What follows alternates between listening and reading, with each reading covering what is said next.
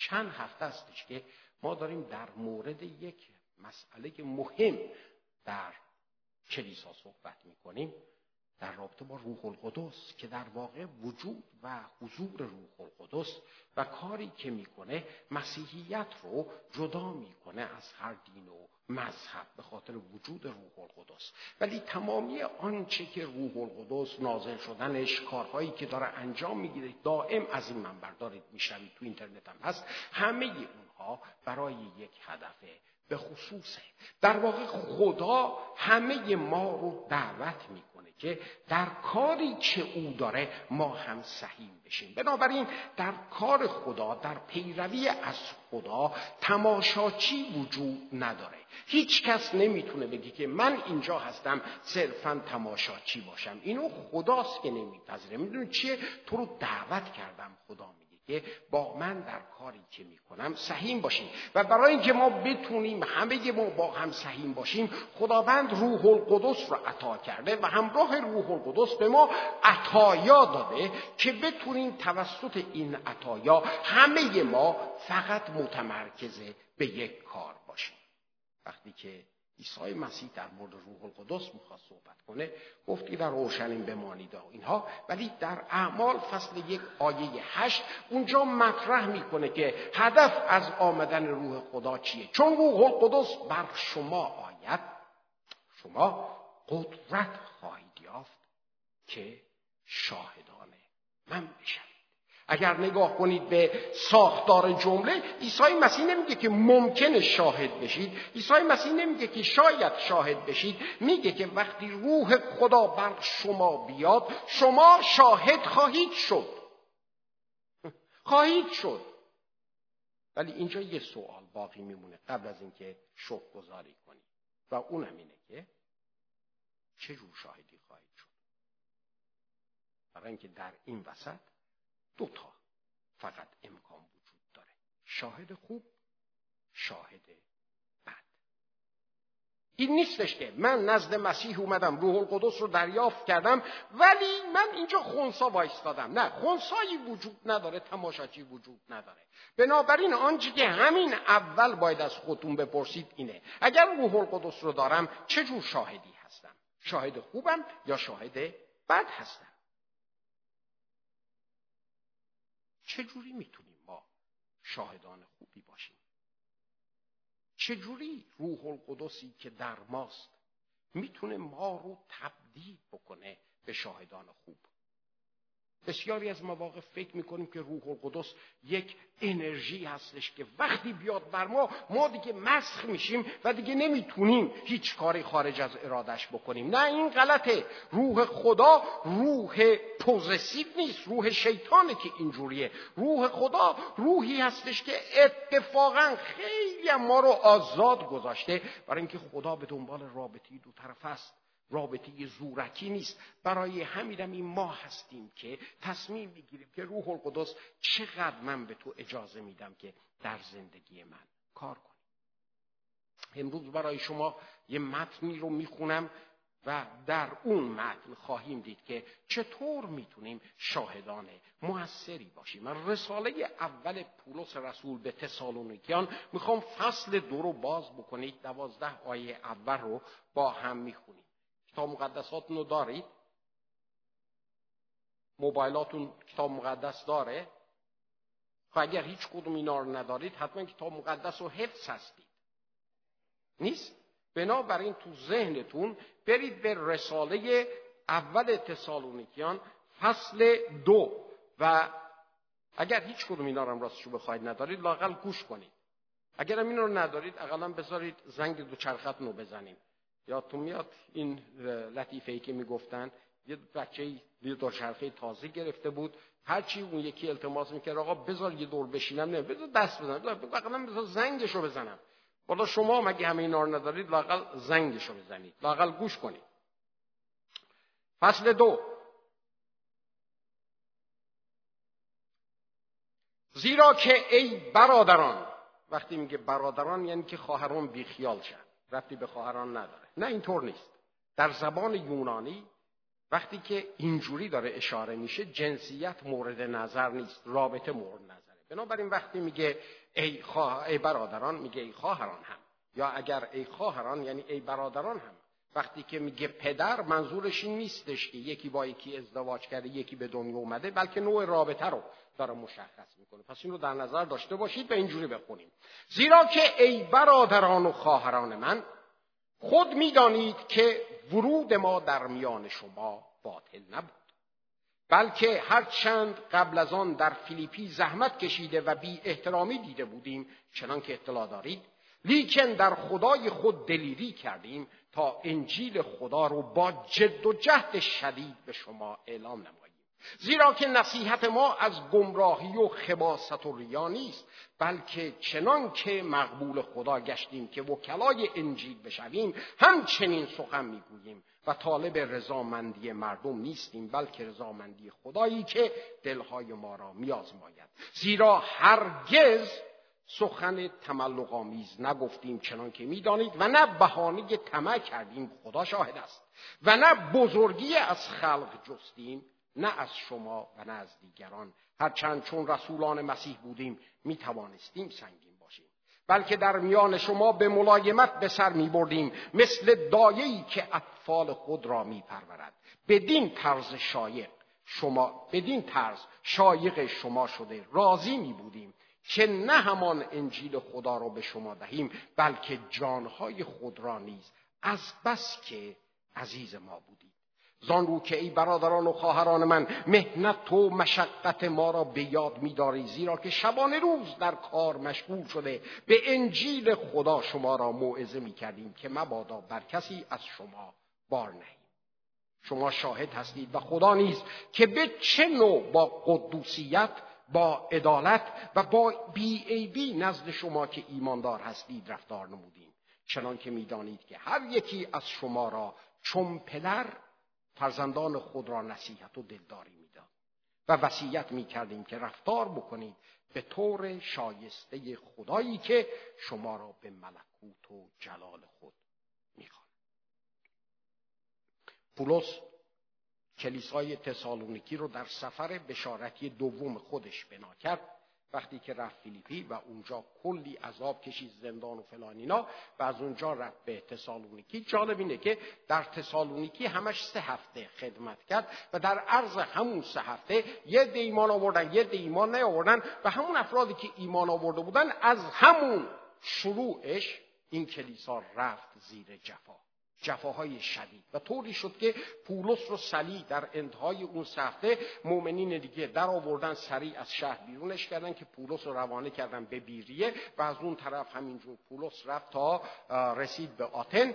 ولی تیموتائوس رو پس فرستاد که ببینه که این افرادی که اونجا بودن و همون اول ایمانشون اینقدر زحمات شدید اومد برای این کار می‌تونید اعمال رسولان فصل 17 رو بخونید. که چه خبره؟ و تیموتائوس براش خبر آورد که نه فقط اونها از ایمانشون نیفتادن بلکه هر چقدر جفا شدیدتر شده ایمان اونها قوی و قوی و قوی تر شده. اتفاقا همین نشون میده که ایمان این افراد ایمان خالصیه. برای اینکه ایمان مسیحی ایمانی هستش که تحت جفا به درستی عمل می‌کنه.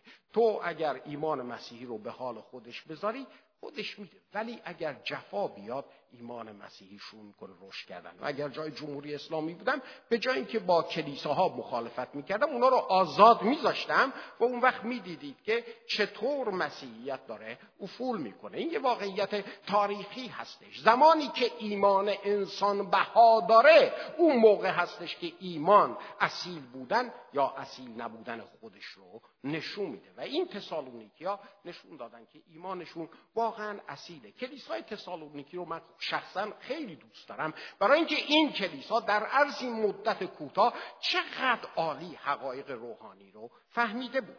پولس در همین متن داره مطرح می‌کنه که ما چطور می‌تونیم شاهدان مؤثر باشیم شاهدان خوب باشیم شاهدانی که نه فقط زندگی خودشون عوض شده بلکه از طریق اونها زندگی دیگر مردم هم عوض بشه. ما چطور می‌تونیم شاهده مؤثر باشیم. اولین چیزی که این متن داره به ما مطرح می‌کنه این هستش که ما زمانی می‌تونیم شاهد مؤثر باشیم که پیام انجیل رو بدون اینکه درش سازشی انجام بدیم به مردم بگیم پیام انجیل بدون اینکه درش کوچکترین سازشی رو انجام داده باشیم. در همین سه اول می‌بینیم که چقدر عالی پولس داره این مسئله رو مطرح می‌کنه. به اونها میگه که ای برادران می‌دانید که باطل نبود. زحمت کشیده بودیم بی احترام بی احترامی کشیده بودیم. ولی در خدای خود دلیری کردیم تا انجیل خدا رو با جد و جهد شدید به شما چکار بکنیم؟ اعلان بکنیم. با جد و جهد شدید آن انجیل راستین رو اعلان بکنیم. کی ما پیام خدا رو دچار سازش می‌کنیم فکر می‌کنیم. خب پیام خدا رو کلام انجیل رو ما زمانی دچار سازشش می‌کنیم توش چیزای دیگر رو قاطی می‌کنیم. زمانی هستش که ما با کلام خدا برخورد عادی داریم. برخوردی روزمره داریم. کلام. کلام خداست دیگه. چند نفر کلامتون رو دارید؟ یه عده دارن. چند نفر کلامتون تو موبایلتونه؟ یه عده دارن. چند نفر اصلا ندارن؟ چند نفر اصلا می‌خونن؟ چند نفر اصلا ارزش این کلام رو درک کردن؟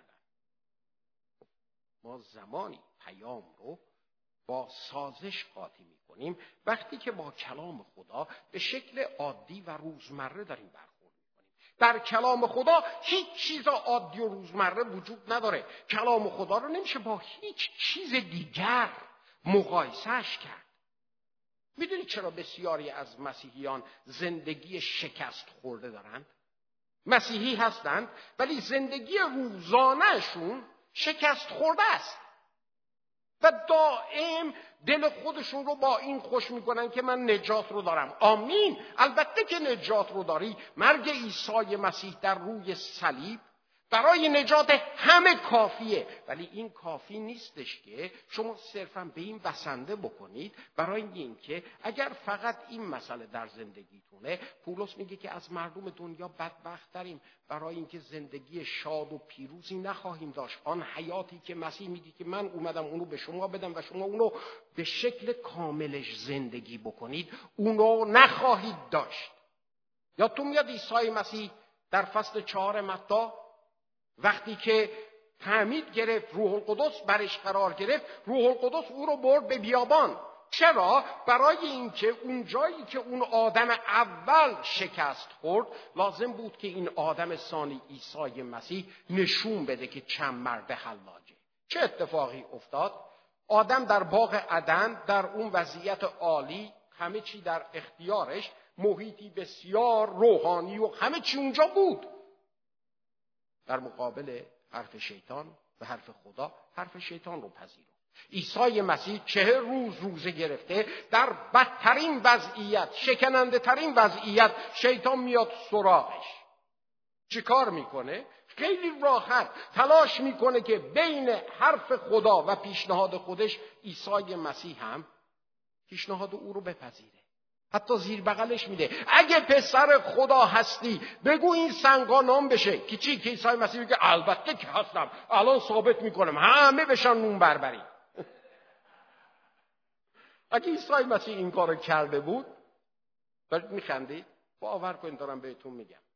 اگر خدا به جای اینکه قوم بنی اسرائیل رو انتخاب می‌کرد اتفاقا ملت ما رو انتخاب می‌کرد. به جای منا هم از آسمان به ما بربری می‌داد تا آخر قوم وفادار باقی میمونید شما چی فکر کردید؟ این بربری درش قدرت هست.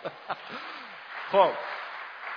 علت این که اینو گفتم می‌دونید چرا؟ برای اینکه رعنا که اونجا نشسته من گفت که می‌دونید چیه؟ بعد در فیدون وقتی شما میرید بالای منبر اول ما رو حسابی چی میگن؟ میشونید میچگونید بعد یواش یواش تازه داریم راه میفته اون وقت یه آقای دیگه هم اومده بود.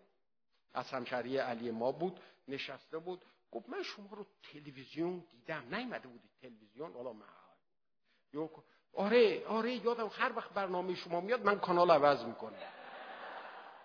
گفتم چرا عوض می‌کنی؟ گفت بابا میای اونجا اخمو جدی همینجوری وایستادی. خوب من عوض می‌کنم. یه واعظه دیگه با لبخند قشنگ میزون فلان ما میگه خب همینو گوش میدم. این اقلا قیافش ترسناک نیست. علت اینکه اینو گفتم بهتون که بخندید که یادتون باشه. من اینجوری نیستم. لبخندتون تا آخر باشه تا بریم جلوتر. عیسی مسیح اونجا شیطان داشت بهش می‌گفت میدون چیه؟ تو از پدر اطاعت نکن. خواسته خودت رو انجام بده تو پسر خدا هستی. در حالی که مسیح همیشه می‌گفت من اومدم تا اراده پدر آسمانی رو انجام بدم.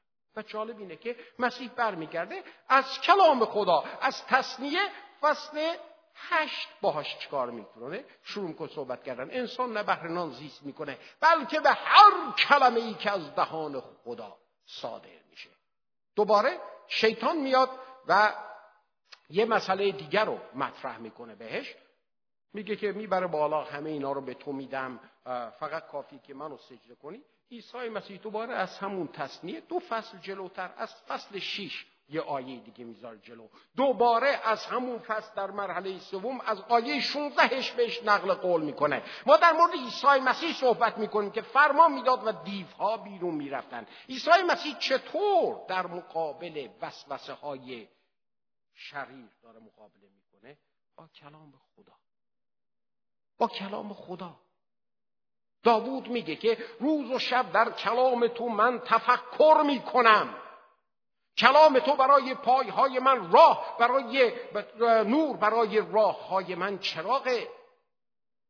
به چه چیز مرد جوان زندگی خودش رو پاک نگه میداره؟ به نگاه داشتنش موافق کلام تو. و همینطور من ادامه بدم. ما اومدیم اینجا. دوره آموزشی کتاب مقدس رو انداختیم. سال گذشته بیشتر از شست نفر رو ما در همین کلیسا تعمید دادیم.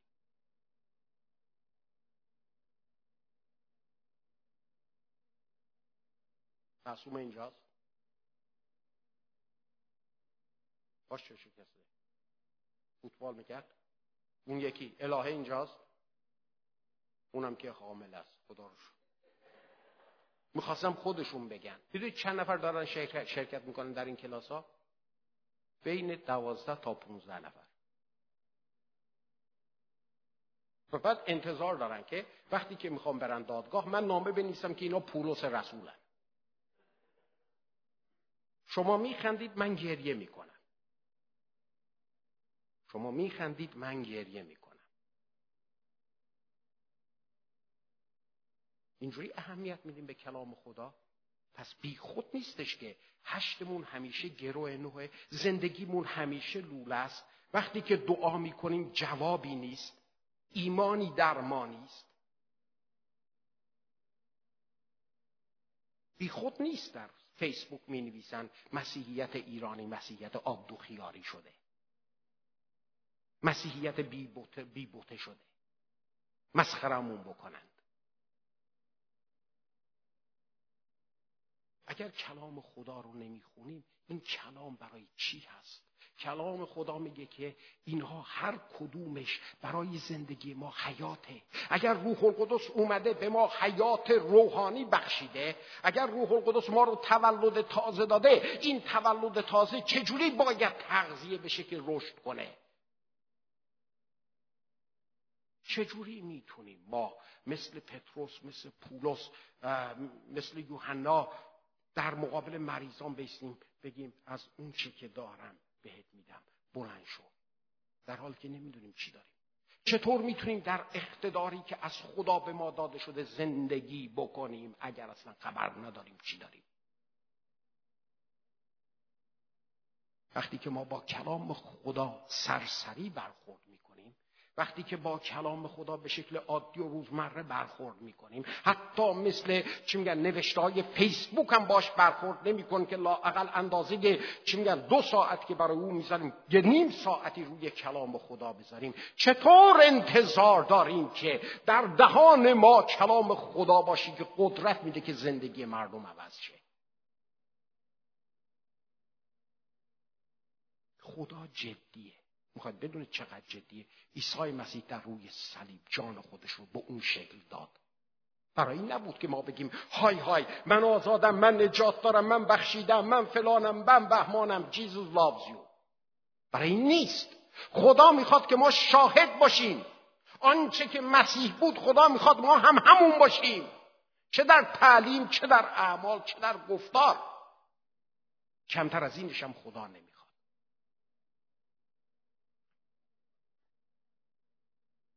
زمانی کلام خدا رو سازش بهش میاریم که باهاش به شکل عادی برخورد کنیم پولس برمیگرده در رومیان فصل یک آیه 16 میگه از انجیل مسیح آر ندارم.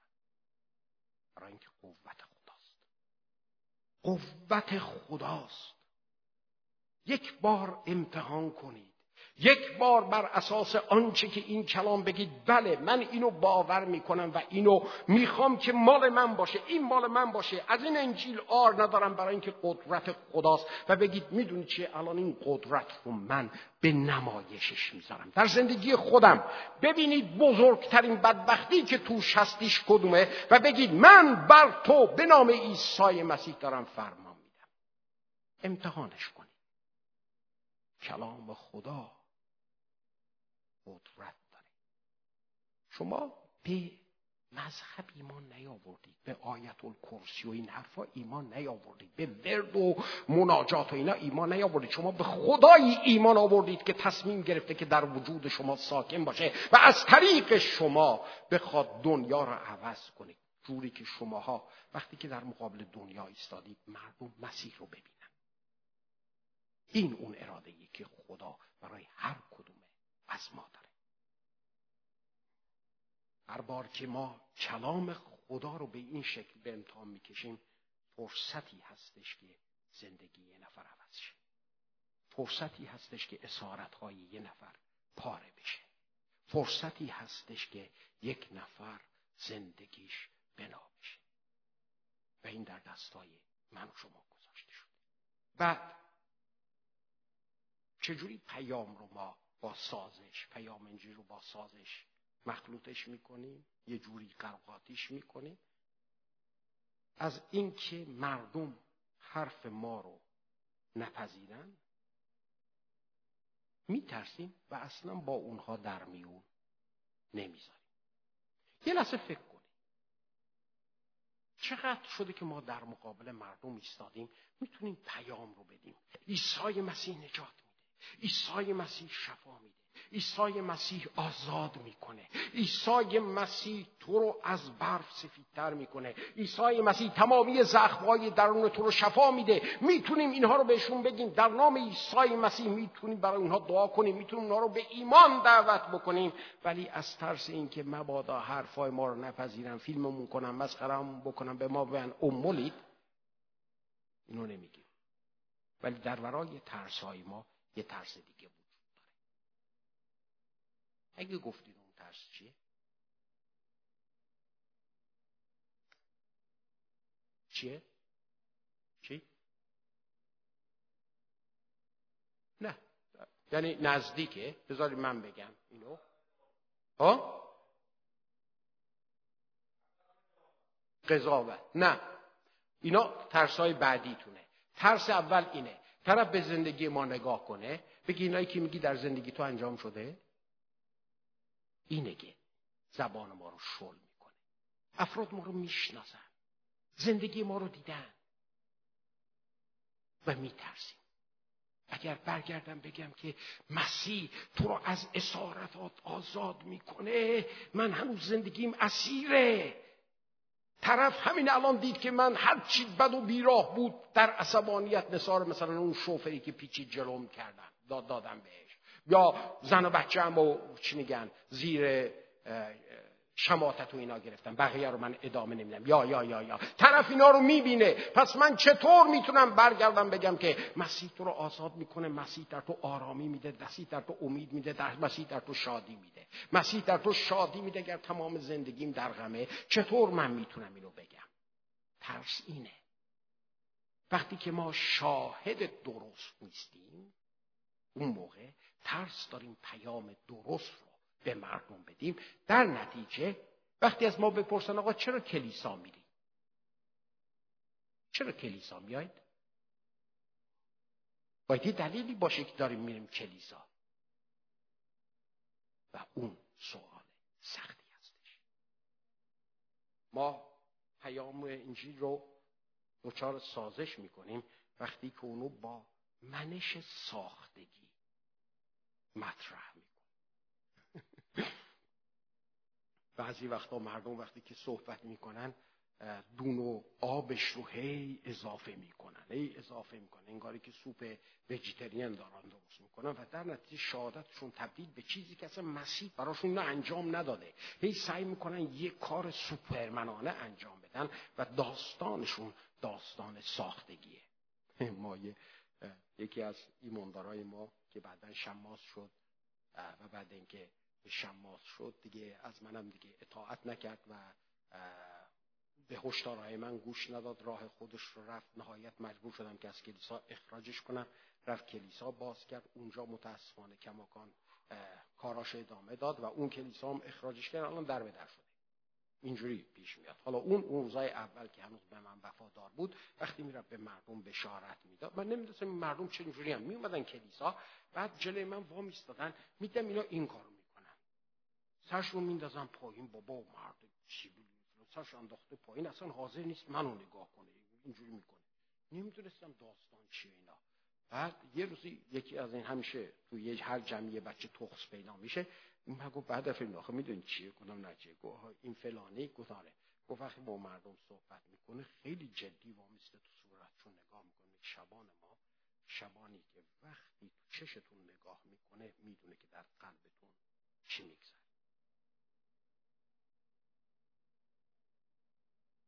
می‌خواید یه چیزی رو بهتون بگم؟ درست میگه. درست میگه. من این عطا رو دارم. درست میگه. ولی دیگه به روی طرف نمی آوردم. یه بار از دهنم رفت در رفته بود بهش گفته بودم. و واقعیت هم اینه. خدا عطایای مختلف میده. ولی اینو بیخیال بشید به این شکل مردم هی علکی سرشون رو مینداختن پایین که اصلا نمیذاش ما کارمون رو انجام بدیم. یه بارم همین شخص دیدم آقا وایستاده یه ده معتاد اومده بودن کلیسای ما می‌گفت آره من هم توش بودم من هم میکشیدم فلان بهمان. حالا من دارم تو اردو هستیم دارم میشنم یه خورده با یکی صحبت می‌کنم ولی گوشم اینه. منم اینجوری بودم میکشیدم رولی سه بست فلان بهمان می‌رفتیم از فلان می‌گرفتیم. می‌خواست که بهش بگه که ناراحت نباش. یعنی خودشو باش عجیم می‌کرد که اونم. ولی اینا درست نیست. اینا درست نیست. می‌دونید چرا درست نیست؟ برای اینکه در اون لحظه که ما فکر می‌کنیم که شاید داستان چی میگن؟ احتیاجش اینه که داستانمون رو چی میگن؟ هی آب و تابش بدیم. شاید اصلا احتیاجش اون نیست. احتیاجش چیز دیگه که به شکل واقعی در, در زندگی شما اتفاق افتاده. ببینید دنیای ما به خاطر مذهب زدگی که واقعا در بین ایرانی ها بگم داریم از حرفهای مذهبی خسته شده و از سوپرمن های روحانی بیزاره. اونقدر خودمون رو نبریم بالا که از زندگی مردم دیگه جدا بشیم که جوری بشن که میگن آقا ما دو نوع مسیحی داریم. یه ده از مسیحی ها مثلا مثل بعدر ادوارد یه ده از مسیحی ها ما مسیحیان عادی. نه اینطور نیست. ما یه جور مسیحی بیشتر نداریم. بنابراین آنچه رو که واقعیت هست بذارید در جلوی چش مردم. پولس داره میگه که ما خودمون رو برای شما باز کردیم که ببینید با چه جهدی به چه شکلی ما کلام خدا رو برای شما در اینجا آوردیم. ساختگیش نکنیم واقعی. یک دیگه هم بهتون بگم در همینجا در آیات پنج و شیش داره مطرح می‌کنه و اون هم هست به این شکلی که ما پیام رو اصلا درست در اختیار مردم نمی‌ذاریم. پیام انجیل چیه؟ پیام انجیل چیه که می‌خوایم به مردم بشارتش بدیم؟ بسیاری از مواقع من وا میستم و گوش میدم به پیام هایی که مردم دارن از انجیل میدن مردم همه چی رو دارن میگن جز اون که پیام انجیل باشه. در بسیاری از مواقع از بالای منبرها من تعالیمی میشنوم که گوشم سود میشه می‌کشه. مردم به جای اینکه کلام رو تعلیم بدن سلیقه های شخصی خودشون رو تعلیم میدن. خواسته های خودشون رو ترجیحات خودشون رو تعلیم میدن. برای همین هم که کلام خدا میگه که شما مواظب معلمین کاذب باشید. معلمینی که هی شونه رو به شقیقه هی وصل می‌کنن یه جوری که شما رو قانع بکنن که این کلام خداست. نه ولی اگر شما کلام رو ندونید نمی‌تونید تشخیص بدید. در نتیجه میشید مصرف کننده. برای همین هم هستش که پولس داره مطرح می‌کنه که ما نزد شما اومدیم پیام درست رو برای شما آوردیم و پیام درست رو گذاشتیم در زندگی ما ببینید و پولس اشاره می‌کنه که وقتی که تعلیم صحیح رو به شما می‌دادیم با انگیزه غلط هم ندادیم. بسیاری از مواقع ما می‌تونیم پیام درست رو بدیم ولی با انگیزه های غلط. پولس در آیات پنج و شیش چی میگه؟ اونایی که ندارن این دفعه نگاه کنن. هرگز سخنان تملقامیز نگفتیم. حرفایی نزدیم که شما از ما خوشتون بیاد. آره رعنا راست میگه. من الان اینجا می‌تونم واقعا محبوب دل همه شما بشم برای اینکه اغلب بر اساس تجربه می‌دونم شما دوست دارید از من چی بشنوید. اگر اون چرا که دوست دارید از من بشنوید بهتون بگم خیلی خوشحال خواهید بود. بعد در فیجون چقدر آدم خوبیه؟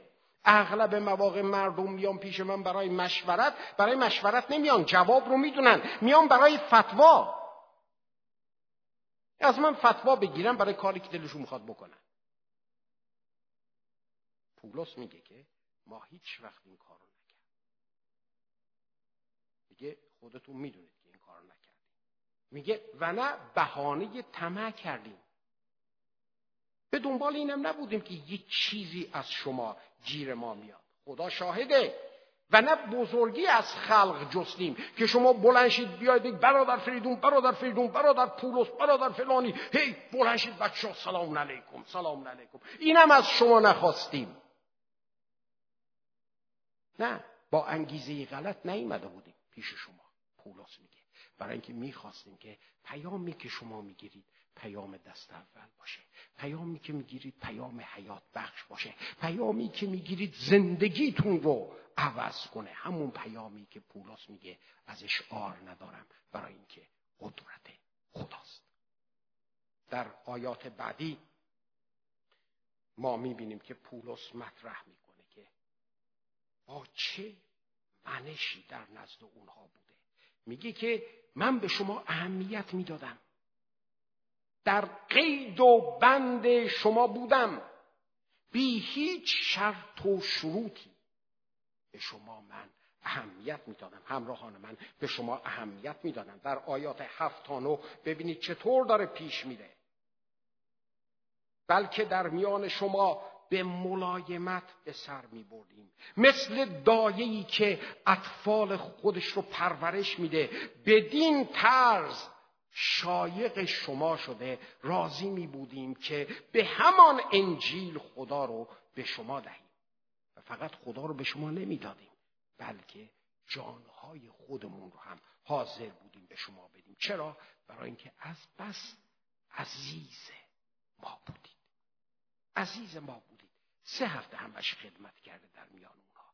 از بس عزیز ما بودید زان رو که ای برادران و خواهران مهنت و مشقت ما را یاد می‌دارید زیرا که شبان روز در کار مشغول شده به انجیل خدا شما رو موعظه می‌کردیم. کار می‌کردیم میومدیم انجیل رو به شما موعظه می‌کردیم که مبادا بر شما سنگین بشیم. مبادا مجبور باشید که ما رو وردارید برای شام نهار ببرید خونهتون. این کار نکردیم. رفتیم کار کردیم پول در آوردیم با پول خودمون اومدیم شما رو خدمت کردیم که بر شما بار ننهیم. ولی علا رقم همه این مسائل این کارها رو کردیم برای اینکه آنچه که در برای اون بود این بود که شما عزیز ما هستید. شما عزیز ما هستید. شما نمی‌تونید یک نفر رو اینقدر عزیز بدونید اگر او رو دوست نداشته باشید اگر برای شما مهم نباشد آدمهایی در زندگی ما برای ما عزیز هستند که برای ما مهم هستند. آدمهایی رو ما در زندگیمون دوست داریم که برای ما مهم هستند. آدمهایی رو در زندگی بهشون احترام می‌ذاریم که برای ما مهم هستند.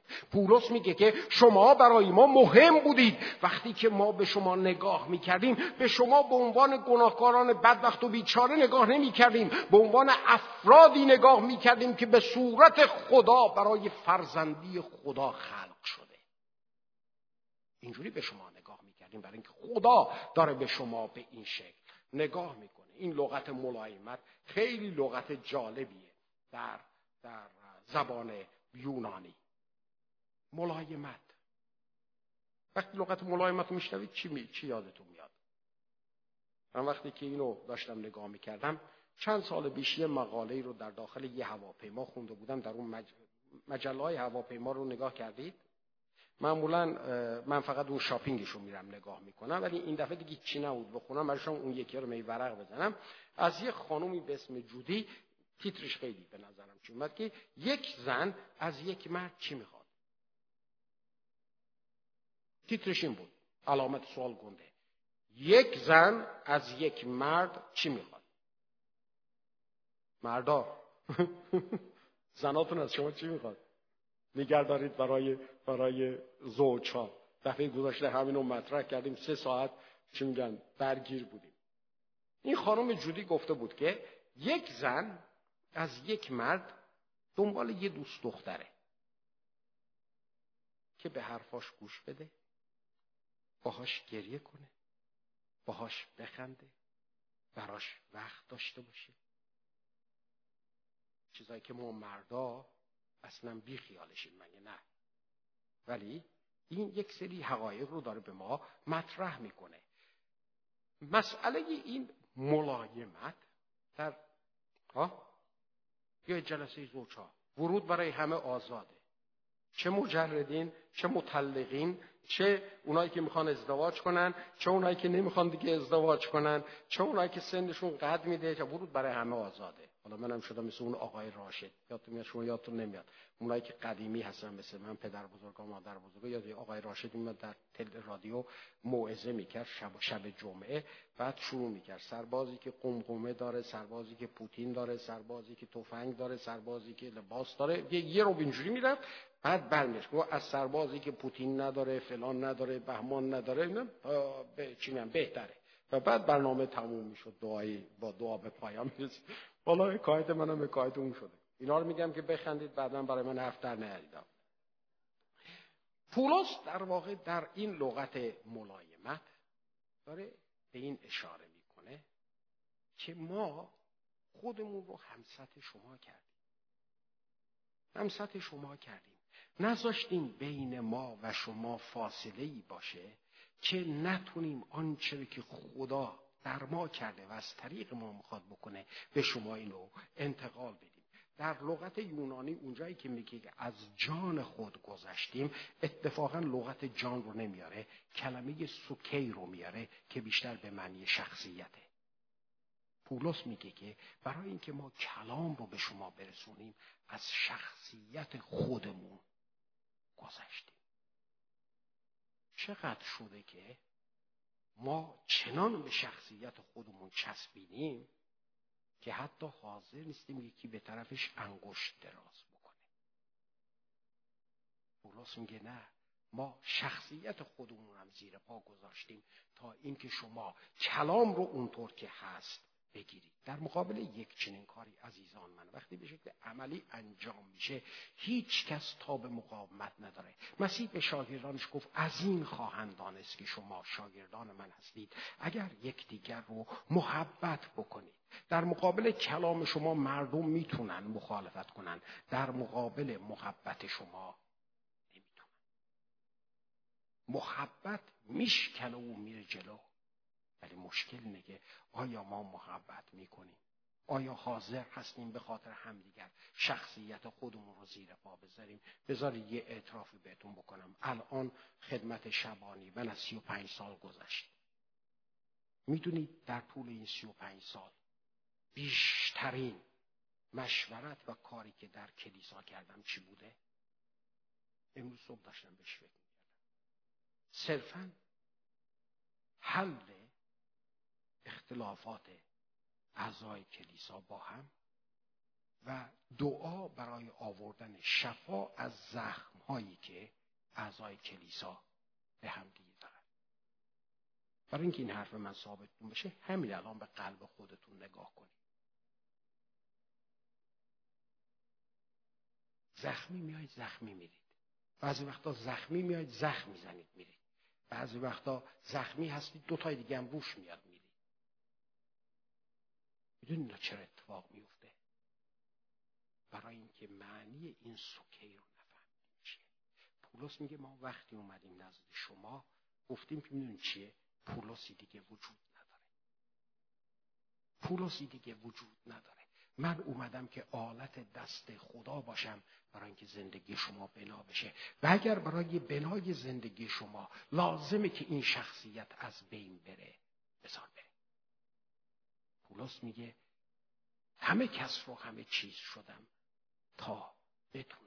شاید بتونم یکی از اینها رو نجات برمیگرده به یهودیان می اینطور. اونایی که دائم او رو عذاب داده بودند. به اونها میگه که من در حضور خدا دارم. شاهد خدا رو شاهد می‌گیرم. حاضر هستم خدا نجاتش رو از من بگیره ولی شما نجات پیدا کنید.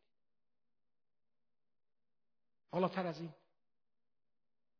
اگر اینجا هستیم و نمی‌تونیم با ملایمت با سکی با همدیگه در ارتباط باشیم چه پیامی برای دنیای بیرون داریم؟ انگاری که همه ما با اناجیل چخان با پیامهای چخان داریم دور خودمون میچرخیم. و دنیا خسته است از ما. دنیا خسته است از پیامهایی که اصیل نیستن. ما برای این خوانده نشدیم. این مطلب رو هم بگم و دعا کنیم ما چطور می‌تونیم نذاریم که پیام ما عجیم بشه؟ بهتون گفتم. چطور می‌تونیم شاهد موثری باشیم؟ اینکه نباید سازشی در پیام با باشه. چطور می‌تونیم شاهد موثر باشیم؟ به دیگران اهمیت بدیم. به خودمون نه دائم دیگران رو جلوی خودمون بذاریم. و اینکه اینش اصلا مهمتره گناه رو محکومش بکنیم نه گناهکار رو. اگه می‌خوایم کسی رو به صلیب بکشیم اون باید گناه باشه نه گناهکار. ما اغلب اینجوریش می‌کنیم. میاییم فردی رو که مسیح به خاطر گناهان او روی صلیب رفت ور میداریم او رو ما مصلوبش می‌کنیم. با چی؟ با اون نوشته گناهش هم در بالای سرش. نه. مسیح اینو به ما نگفت. مسیح جان خودش رو برای گناهکاران فدا کرد. در کجا می‌بینید که مسیح بیاد گناهکاری رو محکوم بکنه؟ اومد و همش نجات داد. دنیا سنگ به دستش گرفته بود و می‌خواست بزنه. مذهب داشت اون زن رو سنگسار می‌کرد. مسیح گفت جدا همتون می‌خواید مذهبی باشید. خیلی خوب پس مذهبی عمل کنیم. هر کدوم از شما که گناه نکرده سنگ اول رو او بندازه و در واقع قانون شریعت این بود. اونی که گناه نکرده بود باید سنگ اول رو مینداخت و هیچ کس نتونست سنگ اول رو بعد چی شد؟ مسیح گفت من هم تو رو محکوم نمی کنم برو. دیگه گناه نکن.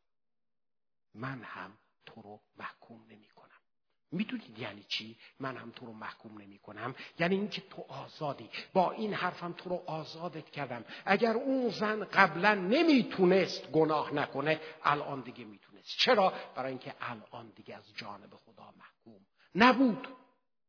فردی که میاد در کلیسا و پیام انجیل رو میشنوه از ما و وقتی که دعوتش می‌کنیم آیا این انجیل رو برای خودت میپذیری؟ و وقتی که او میپذیره از زیر محکومیت آزاده و دیگه می‌تونه آنچه رو که تا دو سه دقیقه قبل نمی‌تونست انجام بده انجام بده. برای اینکه زیر محکومیت نیست. ما یک چنین پیامی رو داریم.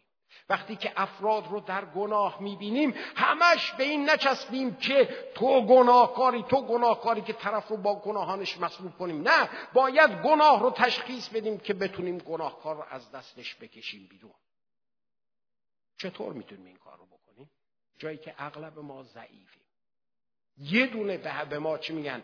فشارمون میدن شروع می‌کنیم دائم گناهان طرف رو هی به رخش کشیدن. نه این روشش نیست. اگر حقیقتا می‌خواهیم که با گناه دائم مبارزه کنیم و گناهکار رو بتونیم نجاتش بدیم یک باید خودمون نمونه باشیم. پولس میگه که شما شاهد هستید که ما در میان شما به چه شکل رفتار کردیم. چه جوری رفتار کرده بود پولس؟ شما شاهد هستید و خدا نیز آیه ده که به چه نوع با قدوسیت با عدالت و با بی ای بی نزد شما که ایمان آورده اید رفتار کردیم. با قدوسیت. یعنی اینکه در رابطه ای که با خدا داشتیم درست بود. قدوسیت اشاره می‌کنه به رابطه ای که با خدا داریم در این و بعد با عدالت در رابطه ای که با شماها داریم داشتیم. در اون هم درست بودیم. با بی ای بی در رابطه ای که با خودمون داشتیم در اون هم درست بودیم. و این در واقع تعریف بسیار فشرده صداقته. ما صادق بودیم. صداقت داشتیم. وقتی که به رابطه خودمون با خدا فکر می‌کردیم وقتی که به رابطمون با شماها فکر می‌کردیم وقتی که به خودمون به درون خودمون نگاه می‌کردیم چیزی رو پیدا نمی‌کردیم که به خاطر اون خودمون رو ملامت کنیم. امروز داشتم فکر می‌کردم که زندگی من بیشتر از هر چیز با چی پره. دو تا کلمه. پشیمانی. استخدا فکر میکن این همه گروه هایی که مردم رو دارن کمک می‌کنن دور هم دیگه میشینن میگن سلام من فریدون هستم فامیلم مخوف هستش سی و چهار سالمه نیست. حالا مثلا صاحب یه زنم فلان من قبلا الکلی بودم مثلا دو ماهگی فکر میکن دارن چی میگن؟ روشی که دارم مقابله می‌کنم با پشیمانی های زندگی. شده برید خونه فکر سرتون بندازید پایید و بگید اگر به من قدرت داده بودن که زمان رو برگردونم اینجوری عمل نمی‌کردم ما دائم با پشیمانی هامون دست به گریبانیم. دائم خودمون رو ملامت می‌کنیم. به رابطتون با خدا فکر کنید. چقدر شده که بیایم در حضور خدا و از همون چیزی که هفته پیش توبه کردیم باز توبه کنیم باز توبه کنیم چقدر شده که در روابط خودمون با دیگر مردم همون اشتباهات رو با دیگری هم مرتکب شدیم.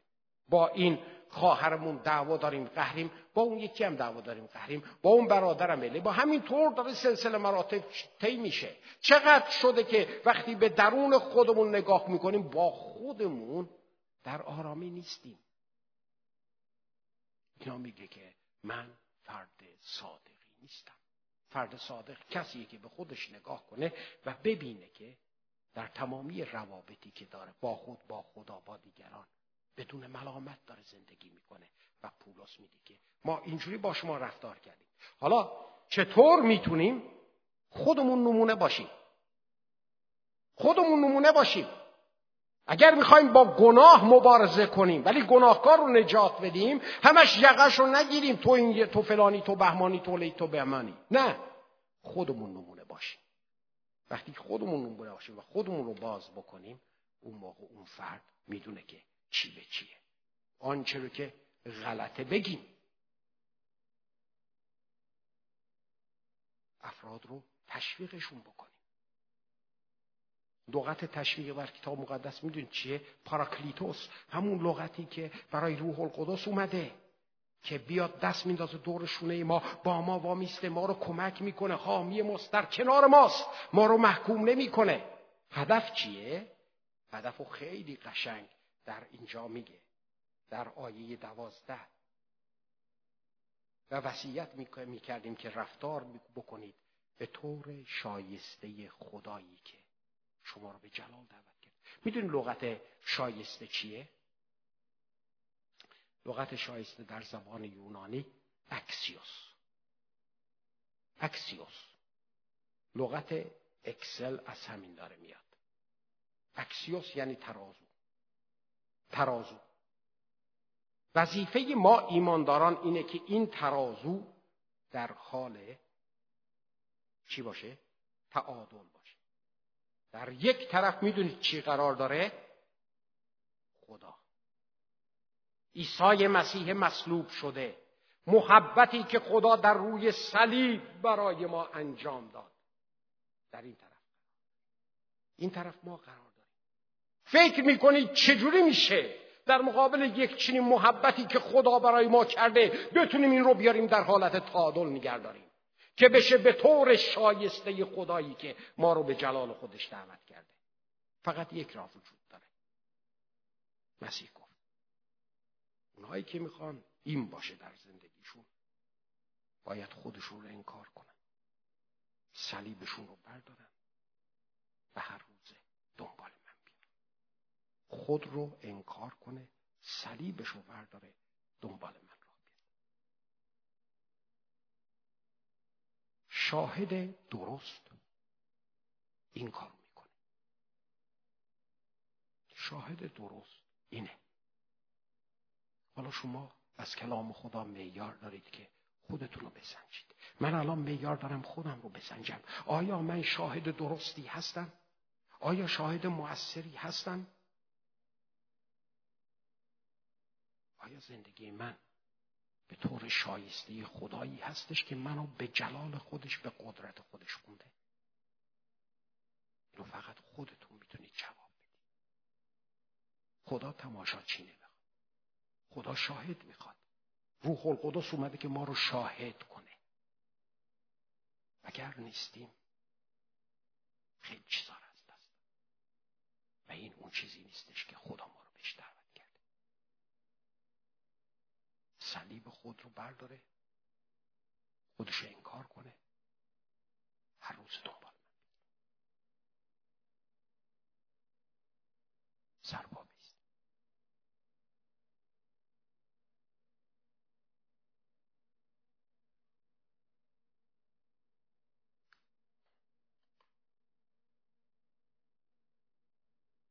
نمی‌دونم خدا در قلب شما امروز چی صحبت کرده.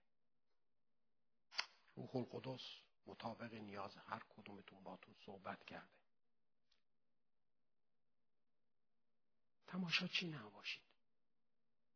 خیلی در زیر صلیب عیسی مسیح به تماشا ایستاده بودن. فقط یک نفر اون زیر گفت حقیقتا این شخص پسر خدا بود. همه نگاه می‌کردن ولی همه نمی‌دیدن. خدا شما رو برای یه زندگی پر از قوت دعوت کرده.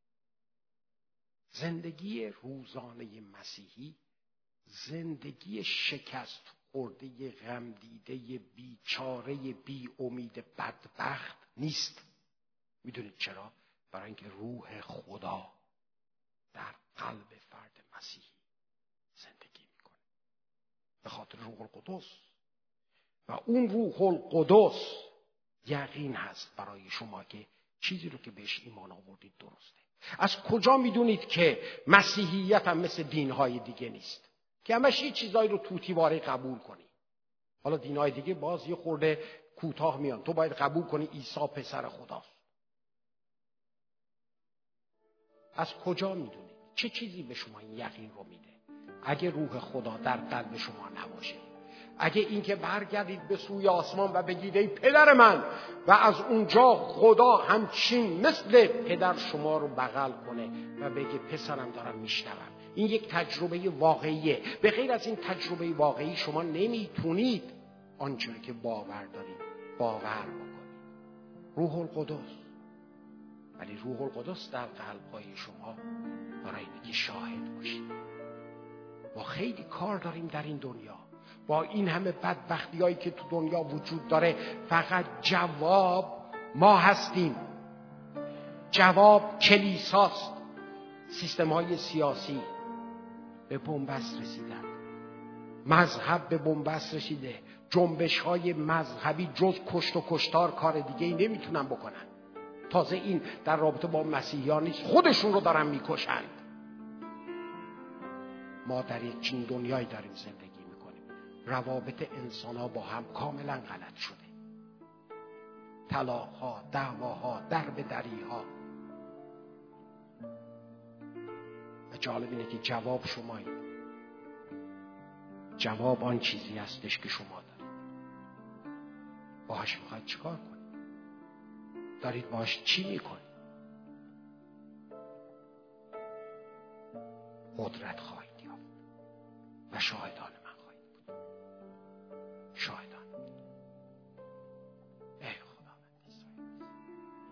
هر کس خودش رو کلام خدا نمیاد که به شما پیشنهاد کلام خدا میاد که شما اطاعت کنید و دست بردارید برگردید به اون جایی که خدا می‌خواد باشید. در اقتدار. برگردید به جای شایسته. ترازو رو به حالت تعادل در بیارید. مسیح در یک طرف. جان خودش رو برای شما فدا کرد. ما هم باید جان خودمون رو برای دیگران فدا کنیم.